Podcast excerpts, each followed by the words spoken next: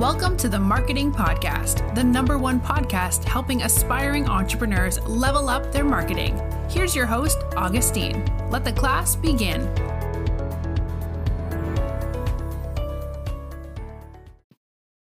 Hey guys, and welcome to episode 51 on the Marketing Podcast. Now, for today's podcast episode, we're going to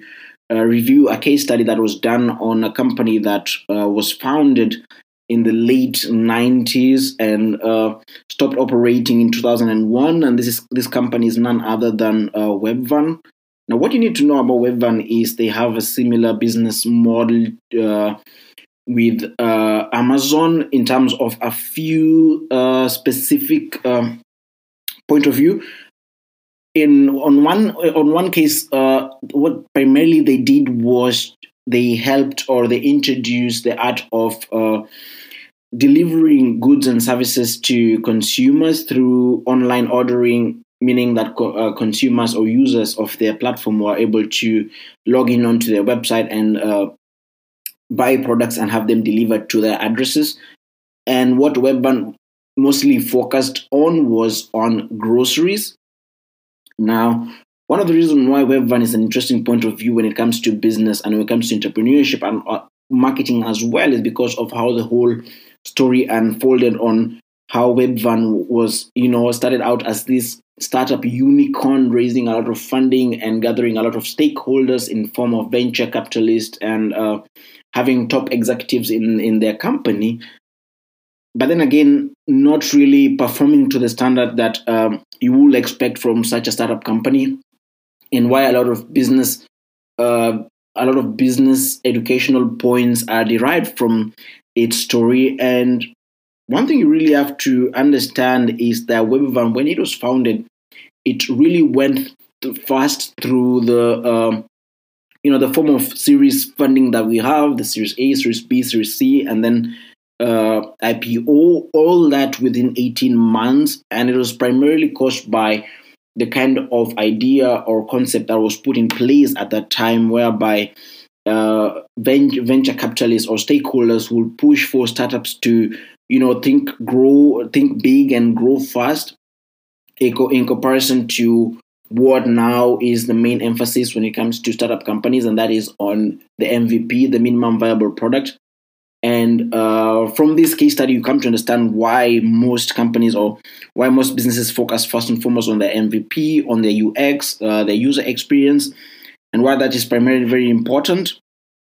And with Webvan, one of the reasons why uh, they failed was expect their expectation were way ahead of what was reality was the reality back then. When you think about you know the time when the dot com was um, during the dot com bubble in the 2000, not really many people had access to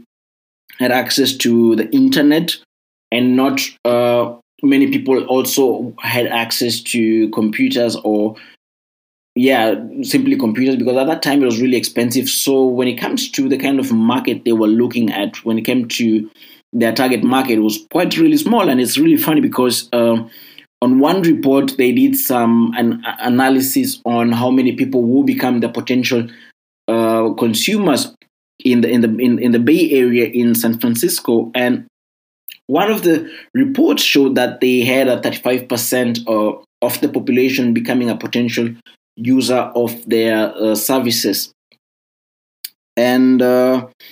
they pretty much operated in the, in 10 US markets, and that is in San Francisco, in Dallas, Sacramento, San Diego, Los Angeles, Orange County, Chicago, Seattle, Portland, and Atlanta. And we're also looking into venturing out into bigger and broader markets after a, couple of quarters. And, uh,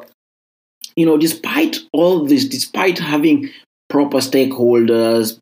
venture backed by a lot of funding, spending a lot on their on, on, their services, warehousing, trucks, and all that, they never really performed and had to file for bankruptcy in 2001. And one of the reasons you really should understand from a marketing perspective and why in marketing we always focus or we always emphasize on the need of uh, doing your MVP and carrying out A/B tests and finding out what really your consumer or your target market looks like, simply defining your MVC. And we talked about it on one of the uh, episodes on the marketing podcast. Is one of the one of the main problem that led to the detrimental failing of Webvan was they pretty much only did a surface study and really didn't check how the reality of the matter was on ground. And um, if you've read the Startups Owner's Manual by Steve Gary Blanks, he talks about like some of the steps and rules that you as an entrepreneur should uh, go through when uh, starting up your own startup company and coming up with a product or services and some of the things that you should look into. And all the points he talks about is getting out of the building and and by getting out of the building, he pretty much emphasizes on the need of uh, yes, you might be a good uh, venture team. You might have like well knowledgeable people who really are also skillful and are well uh, skilled when it comes to the kind of uh, work they're given in the venture team. But the thing is this, however good the idea might seem, it has to resonate really well with the kind of consumer that you really want to sell the idea to or the product to. So Steve Gary Blanks talks about once you've you've conceived the idea and you've decided that this is what you are going to work on for, for the next foreseeable future, the best thing is to come up with a prototype, and we define the prototype as uh, something similar to the final product, but only has rather the critical features for the final product to work. It's simply a prototype. Your minimum viable product is simply your prototype. So what you do with the MVP or your prototype is you look, you, you get outside, carry a bit of surveys, uh, do a bit of A/B tests, some bit of alpha and beta tests, and have people um, comment on on your product, on your service, give you feedback, and really understand what their frictional touch point when it comes to this, the kind of uh, solution you're offering to the kind of problem that they have uh, is, and uh, as well as understanding what you know they will really like to see on your product and what really what, what, what kind of features you can do away without because the reason for this you want to create a product that is, is a necessity is a need to your target market and it's not really a want. Because if something is a need means that it will sell really well if people really need it if it solves a problem that is actually there that people actually have and that it reaches a majority of the population meaning you can always uh, scale the business and that's what uh, Steve Gary Blank always focuses on. And if you look at Webvan, that's one thing they neglected, despite having a very strong, uh, strong background or strong foundation, and having all these uh, stakeholders, venture capitalists, you know, business executives, and being funded, and you know, having a lot of money and being able to turn into an IPO within 18 months it's one thing they neglected and that's why in marketing is always really really really important to carry out experiments and that's why every business needs a marketing department or someone who is well knowledgeable when it comes to marketing and pretty much carry out experiments. And that's what in marketing we do. We carry out experiments. We look at what works and what doesn't. We try and define who our mvc is our minimum viable customer. And you can check on that either on our youtube channel what an MVC is, or you can go back to some few episodes back we did and we, we, we described who an MVC is and why it is important to define your target market. And uh, those are one of the things that Webvan neglect, and you can you, you cannot really imagine because it does come as it does come as a surprise that a big organization and uh, you know can make such silly mistakes that can can always be avoided and you know, no one is uh, immune to marketing disaster, and we've seen that on uh, Webvan. If you compare to now Amazon, which Amazon is very much similar to Webvan, but the only difference is Amazon came at the right time, and Amazon came with the right strategy, and they knew exactly what they wanted, and they knew exactly who their targeted audience is and how they will be operating. In comparison to Webvan, who at the at the beginning you know, they really focused on operating on diminishing marginal returns, basically on economies of scale, which was not really scalable at that time because really they didn't have a market that uh, will allow them to you know drop prices and increase the kind of um, uh, operations or the kind of uh, business activities that they will carry out in order to you know reduce fixed costs in the long run. So they didn't really have that in place. And also bearing in mind that they are primarily focused on groceries and with groceries we are talking about really perishable goods that you know have to be um, sold quite quickly or as or maybe refrigerated.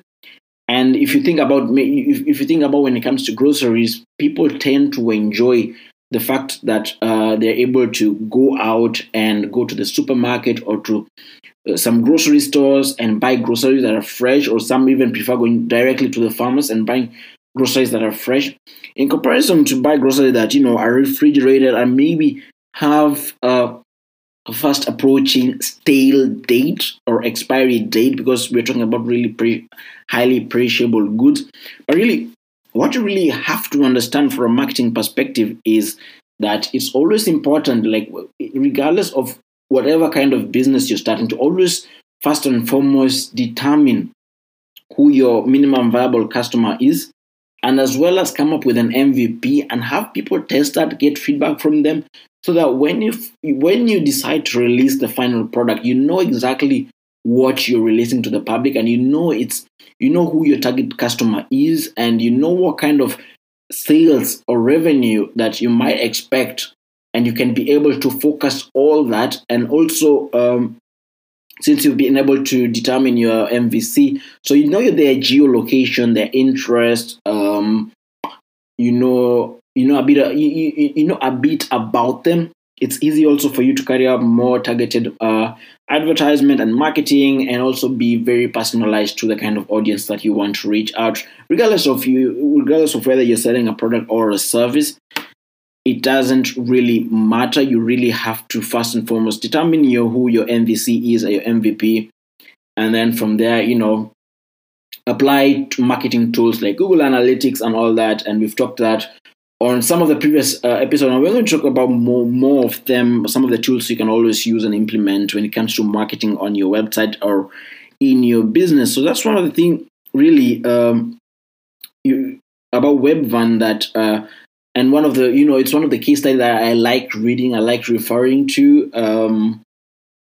because if you think about it, if Webvan was in existence right now, as you know, the whole world is going through a pandemic, and I tend to think, you know, their their business model or the business might really have performed really well. Because if you look at right now, Amazon is really on high demand. A lot of things are being delivered. Not many people are going outside. Not maybe not many people are going are going grocery shopping or really are trying to really avoid going to uh, grocery stores or going outside in general. So really an important thing to look at and Oh, and by the way, some of their biggest investors were Goldman Sachs and uh, Yahoo at that time. So that's it on uh. If you're really interested, you can always check on uh, the case study, or uh, you can always read the Steve, um, the Startups Owners Manual by Steve Gary Blank. Uh, I think you can find it on Amazon. And um, yeah, this is not a paid advertisement. I'm really simply sharing you with you, you know, the kind of sources you can get to read on such topics and enlighten and enrich your mind and your business knowledge. So that's it from me. Uh, make sure to like and subscribe. See you on the next podcast episode. Thank you for tuning in to the Marketing Podcast. Be sure to rate, review, and subscribe. Until next time, class dismissed.